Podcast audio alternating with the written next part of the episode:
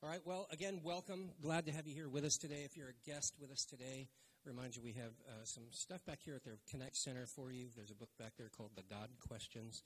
It's free for you to take home. We've found it to be a, a really good little uh, resource that takes a biblical approach to kind of some of the hard questions that we face in uh, life today. And I'd love you to take that home. Uh, a couple of other small things there. You'll see them around uh, the coffee station back here.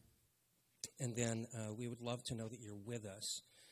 Uh, so you can either drop a Connect card from the, the table back there. There's some on this table as well next to our offering box, which is right there behind where Brock is seated.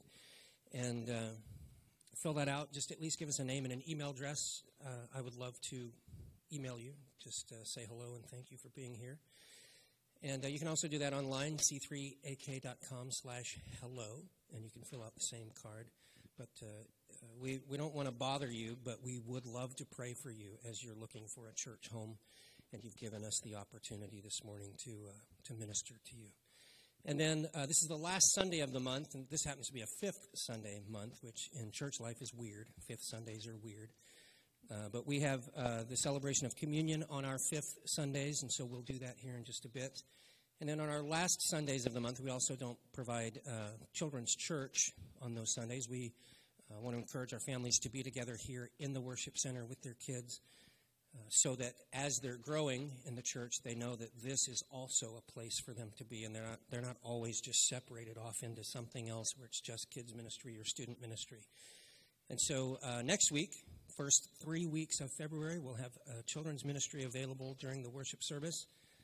And the way that looks is our children are welcome with us. Children are welcome in here all the time. Uh, if you like to have your kids with you, that's totally up to you.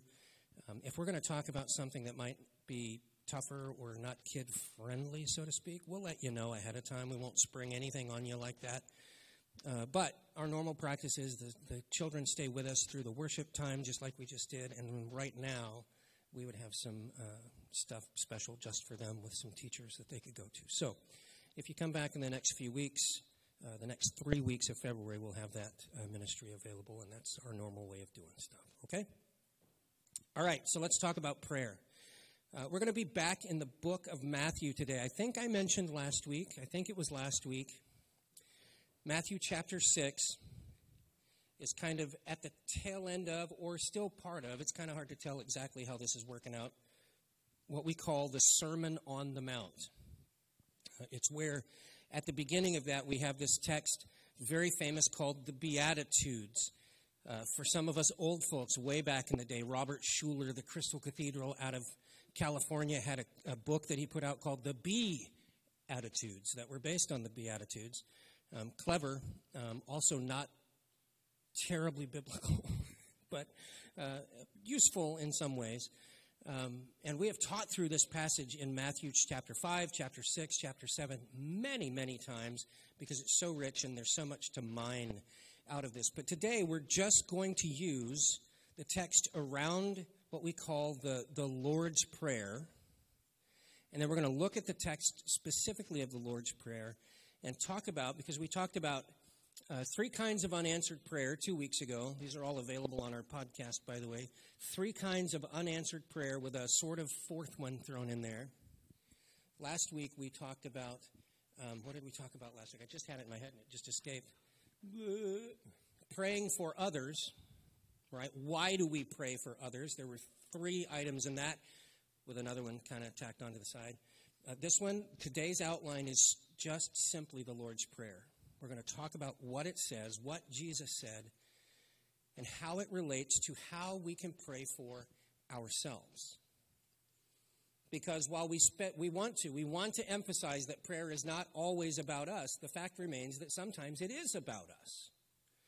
We see this example in the scriptures. We see it in the example of Jesus himself, right? In the garden, right before he's arrested and punished and crucified. He is praying to Father God all about himself and his mission, even to the point of saying, I know this terrible thing lays ahead of me. If there's any other way, let me know.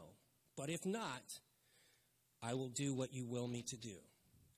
And so we see this example. We see it in the Old Testament with some of the prophets praying for themselves and their circumstances, as well as praying for others. So, I didn't want to leave this little three week mini series on prayer with the impression that we never pray for ourselves.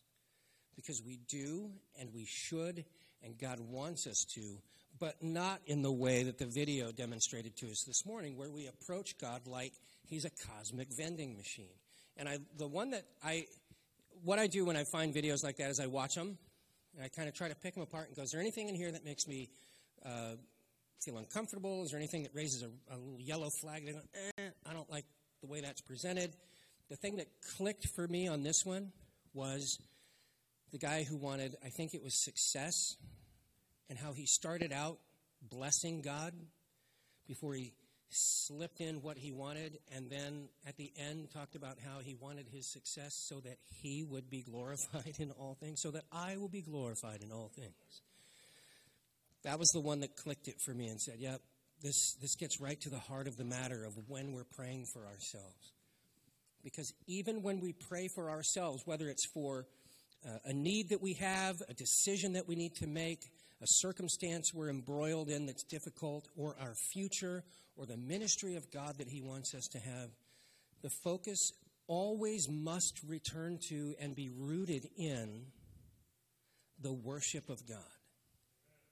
We pray for ourselves, yes, because we want to see God move in a specific way in our lives, but our goal should be that as God does whatever He does, right? That we talked about unanswered prayer. That's a myth, right? There's no such thing as an unanswered prayer. Sometimes the answer is no.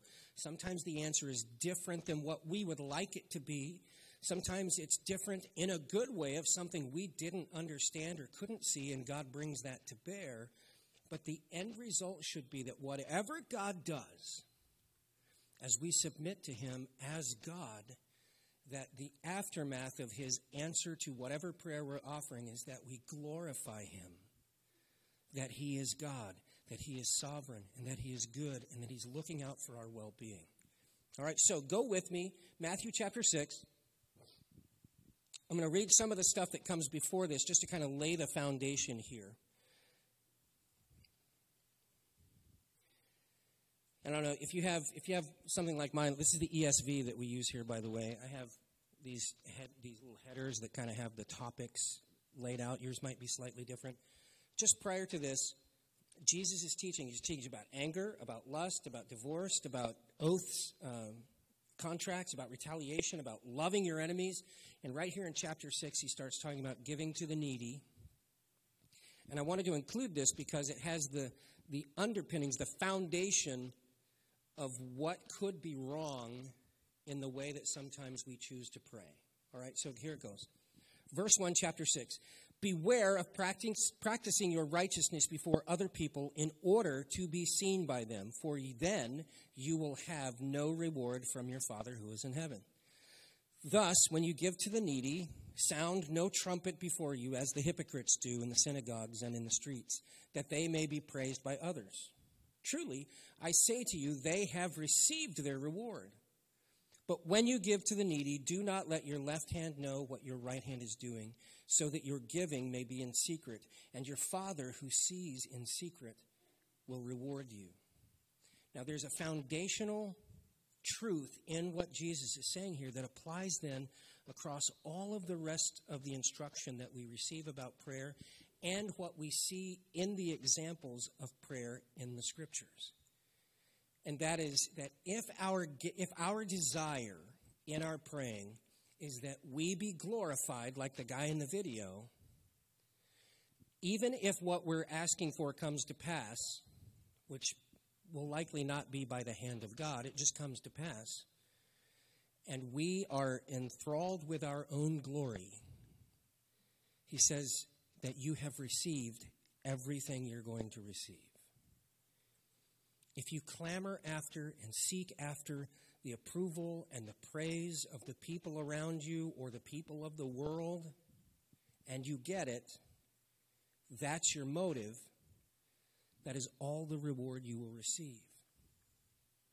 Now, contrast that with if I'm submitted to Christ and I'm pursuing His glory and I am somehow noticed by the people around me, or somehow, not through actions of my own, I didn't plan it, I didn't seek it, I wasn't looking for it, I'm somehow pointed out, or, uh, you know, I get famous or something like that, if at the center of that is still my intent and my actions to glorify God, the implication here is that God has further blessing for you in that thing that's happening. It doesn't mean that achieving something or doing something or becoming something is inherently bad. It all comes back to the intent of the heart. We see this in the book of Samuel when David is being chosen as king, where it says, Man looks on the outward appearance, but God looks on the heart. It doesn't, I know this talks about doing it in secret, and there's a specific thing about giving, about not being proud or, or whatever with your giving. And this goes back to the practice in the synagogue was like we have the offering box over there. In the synagogue, the offering box would be right here. And it would be a, a quite a show of those who had money to come in and, and drop a heavy bag so it was noisy or drop many coins so people would just know that they were they were fat and rich and given lots of money.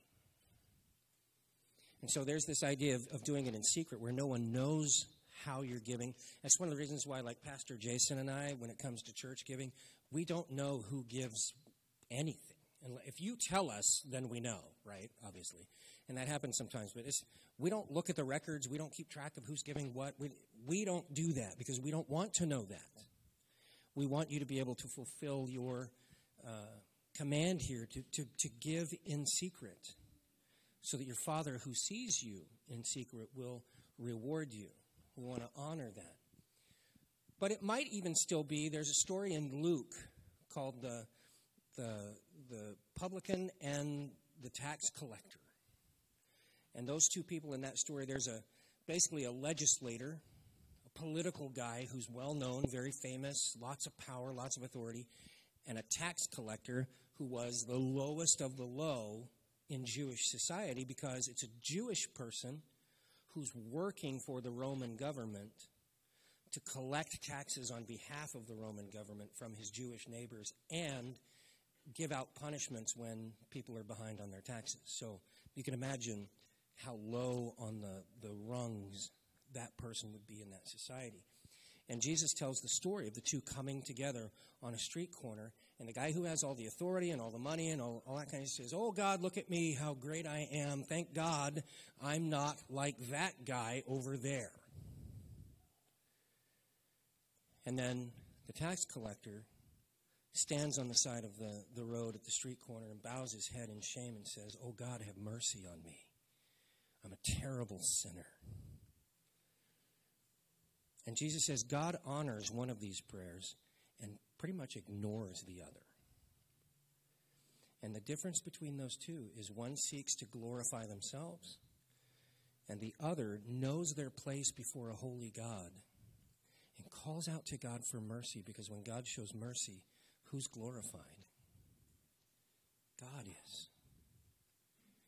so we see all of that wrapped up in this same idea of this passage that's happening. And so Jesus talks about giving and about not being a hypocrite, not doing it in public so that people will praise you. And then he, he moves right into talking about prayer. And he says this And when you pray, you must not be like the hypocrites. For they love to stand and pray in the synagogues and at the street corners that they may be seen by others. Truly, I say to you, they have received their reward. What's the reward that they received? Right? The, the publicity, right? Being noticed. Like, oh, that was a great prayer. That was, oh, you pray a lot. You pray really, whatever, however that works out. It's not the action they're taking, it's the reason for the action they're taking, right? He says, don't be like the hypocrites who pray and stand up in synagogue for the purpose of being noticed. But when you pray, go into your room and shut the door and pray to your Father who is in secret, and your Father who sees in secret will reward you. And when you pray, do not heap up empty phrases as the Gentiles do, for they think that they will be heard for their many words. Do not be like them. For your Father knows what you need before you ask Him. Pray then like this. And then comes the Lord's Prayer. So we're going to work quickly through that here in just a couple of moments.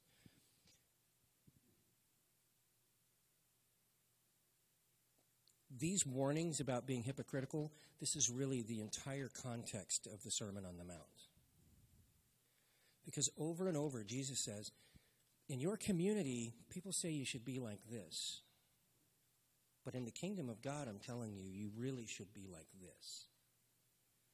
People say you should speak this way, but I'm telling you, you should speak this way in the kingdom of God. You should treat your neighbor like this, your community says, but in the kingdom of God, this is how you treat the members of your community. And all of that circles back to that fundamental idea that as we do that, as we love our enemies, as we treat one another justly and righteously in the midst of sometimes being angry, as we deal with those who suffer through things like divorce and, and disaster, and we treat them with grace and mercy, what we're doing is we are showing the very heart of God. And when we do that, it's impossible to be proud and hypocritical, my friends. But when we do it for our own gain, not only do we not really help others, but we're doing nothing for ourselves. So he says, Pray then like this. Now, sometimes people treat this like a formula. You're welcome to do that. I don't think it's a formula where every prayer has to conform to this pattern necessarily, but it's not a bad pattern. It's not a bad practice to use because it frames things very well in how we should pray. And the first is Our Father in heaven, hallowed be thy name. Now, this is not saying, I hope that your name will be holy. This is an acknowledgement, all right? So that's number one an acknowledgement that God is holy. His name, what does the Bible say, is above every other name, right? There is no other name given under heaven by which we must be saved but the name of God, Jesus Christ Himself. It is the name that is known among all the nations that we see in the Old Testament. When the Israelites come to them and try to make uh, contracts with them, and sometimes when they come at war, everyone knows the name of Jehovah because he goes before his people in those circumstances and they know his people. So we're not, when we say this, something like this, God, you are great, God, you are good, God, you are holy, we're not telling anything new. We are acknowledging truth that already exists. And there's value in that, there's power in us reminding ourselves that in this conversation, who is the Holy One? And it's God. So that's one, acknowledging that God is holy. Your kingdom come, your will be done on earth as it is in heaven. This is a, this is a desire, this is an acknowledgement of what God's purpose is. Jesus has just talked about over and over and over again. He said, You have heard it said, such and such and such and such. But I tell you, in the kingdom of heaven, it's like this. Uh, Jesus said, The kingdom of heaven is at hand. It's, it's as close as the hand on the end of your arm and if you have eyes to see it and ears to hear it, you can see and move and live in the kingdom of God on earth. Because it's right next to us. There's a veil of this life, there's a veil of this existence that hides it from us, but it's there, Jesus says. And in this life, in this earth, as you go through your life in your community and your society, if you're a believer, you can live as if you're in the kingdom of God now. Now, we might ask the question of what is the kingdom of God? I love Dallas Willard's definition of this. I think I gave it here in the last couple of weeks. The kingdom of God is where what God wants done is done. So think about that. In your life, as you're living as a Christian. If you are doing what God has called you to do or the tasks that he's put before you, Ephesians 2, 2 chapter uh, Ephesians chapter 2 verses like 9 and 10, uh, he has he has saved us for the purpose of doing good works that he planned for us even before the foundation of the universe. So if you're busy about that work that God has for you, guess what you're doing? You are, you are manifesting the kingdom of God because what God wants done in your life is being done. That means the kingdom of God is right with you. You're in it. Everywhere that what God wants done is done is the kingdom of God. Thy kingdom come to earth. Thy will be done on earth as it is in heaven. How is God's will done in heaven, do you suppose? Does God ever give a command or express a desire in heaven and it goes unfulfilled by those around him? I don't think so. So the desire here is acknowledge that God is holy and then desire to live in his kingdom right now. Desire that just as his will is done in heaven, it would be done on earth. Number 11, verse 11. Give us this day our daily bread. Now, this is an interesting one because we just talked in the last couple of weeks about how Jesus said, Don't be anxious about anything, what you should eat, what you should wear, because your Father, who is good and in heaven, knows that the, he, you need these things and He will give them to you. And then Jesus says, Give us this day our daily bread. Those seem to be at opposites with each other. But here's the difference there is no sin, there's no crime in praying for what we need, what we desire each day. In fact, Jesus says, Pray for it, so we should. In that other passage where he talked about what we eat, what we wear, he didn't say don't pray about it. What did he say? Don't be worried, right? Don't be anxious about it. Why would he say that? If if if if things are hard like you can't buy eggs, right? Should we be worried about that tomorrow? Depends. If you have a restaurant, you might be worried about that tomorrow. I think about all of our friends who are in those kinds of businesses and what a tough time it's sure been the last couple of years, and it just gets weirder sometimes by the day. But still, should we be anxious about that? Where is our faith? Where is our trust? Who do we trust in? Because what he says here is that we acknowledge that what God gives us every day is what we need. That's a hard one. Because sometimes it doesn't feel that way. Make no mistake, there's an enemy who wants to mess it all up, right? He wants to get in and, and mess with everything that God wants to do that's good. But still, where is our one refuge? Where is our one place to put our trust? So we acknowledge that God is holy. We desire and work towards his kingdom being present in our lives today, and we trust him and seek him for whatever we need for every day. And you can take that bread in this passage to be literal bread or metaphoric bread. Because Jesus, remember when he when he faced the devil in the desert, and the devil said, "You, I know you're hungry. You could turn that rock into some bread and have some food." What did Jesus say? Man doesn't live by bread alone, by every word that proceeds from the mouth of God.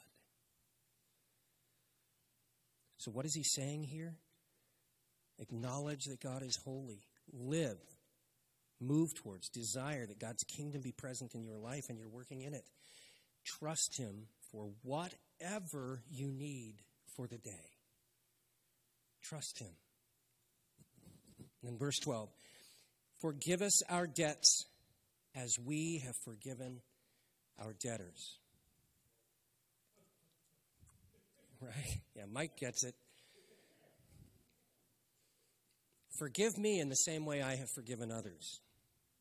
Think about that for a moment. We're going to circle back to that in just a moment because Jesus doesn't leave this item alone. Of all the things he mentions in the Lord's Prayer, he circles back to one, and it's this one. So, what is he saying there? It's, it's something he wants us to be disciplined in, which is that we should really be forgiving others. I know it's hard. I know sometimes, let's be honest, people don't deserve it, but did you deserve God's forgiveness to you? I sure didn't. So forgive us, God, as we forgive others. Now, it could just be a trade off here, but there's actually, in this language, there's some action in the original language. It's literally saying, in a positive fashion, I'm going to forgive others, and so I will be forgiven. There's passages to talk about if, if, if two, you know, if a brother and a sister in, in Christ have something against each other, they should resolve that because it's messing with their relationship with one another and their relationship with God. In the, in the sermon on unanswered prayer, we talked about sometimes prayer is unanswered because we're, we're separated from God by our sin. And we have to resolve that so that we can be reconnected. So, this is really a positive that's saying, acknowledge that God is holy, seek to live and desire his kingdom to be present in our lives today, trust him for everything that we need for every day, and then expect to be a forgiving person because you have been forgiven. And then finally, lead us not into temptation, but deliver us from evil.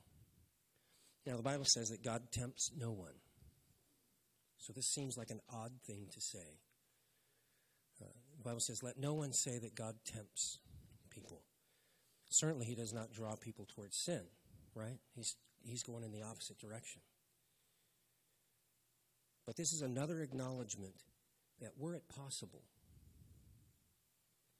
God is sovereign over everything.